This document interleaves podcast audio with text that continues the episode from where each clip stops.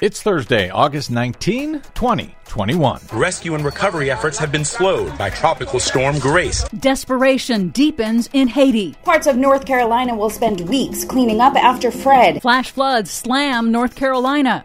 Wildfire smoke linked to higher COVID death rates. Plus, tonight the Biden administration is reversing a Trump era policy and will ban a common pesticide from use on, for- on farms. EPA finally bans toxic pesticide linked to brain damage in children. All of those stories and more straight ahead from BradBlog.com. I'm Brad Friedman. And I'm Desi Doyen. Stand by for six minutes of independent green news, politics, analysis, and snarky comment. Chlorpyrifos has been used on numerous fruits and vegetables. What has? Chlorpyrifos. I think she means chlorpyrifos.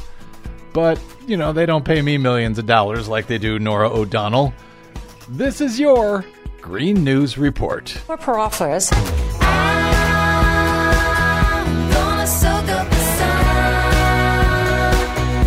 Okay, Desi Doyen, no matter how you pronounce it, it's a very good thing that the Biden administration has finally banned it.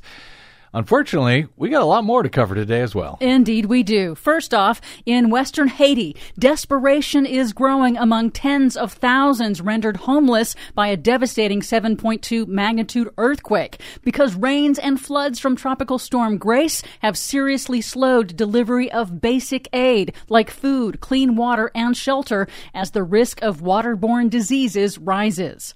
Here in the U.S., in North Carolina, as we go to air, dozens are missing after Tropical Depression Fred dumped more than a foot of rain in a single day on Tuesday. The National Hurricane Center has warned the northeastern U.S. of the risk of new flooding from Fred and also potential impacts from Tropical Storm Henri, which could bring even more rain, floods, and storm surge in coming days. Fred, then Grace, then Henri one, two, three in a row. Remember, the hurricane rating system only covers wind speeds, not flood risk, and inland flooding is the leading cause of storm related deaths in the United States.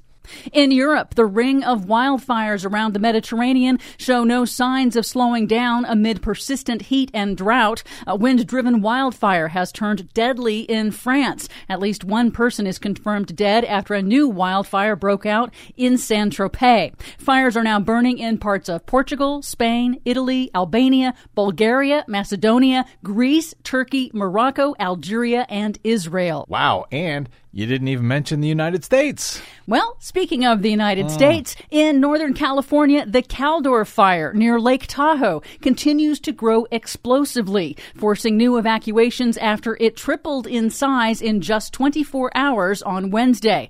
Climate scientists warn that man made global warming is increasing wildfire frequency and intensity. Now I'm sorry I even mentioned the U.S. You're going to be even sorrier now. A new study concludes that smoke from wildfires contributed to a significant increase in COVID 19 cases and deaths in Oregon, California, and Washington in 2020.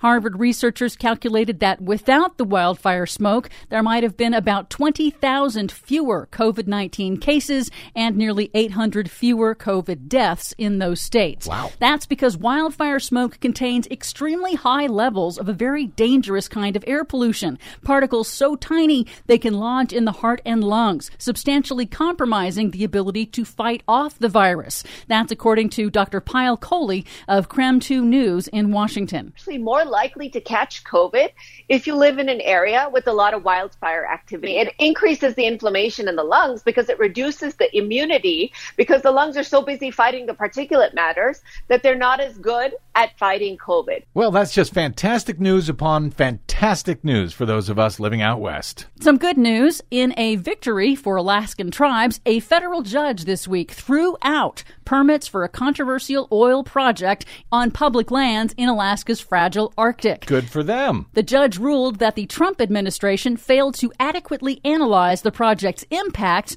on climate change and wildlife, as required by law. How unlike them.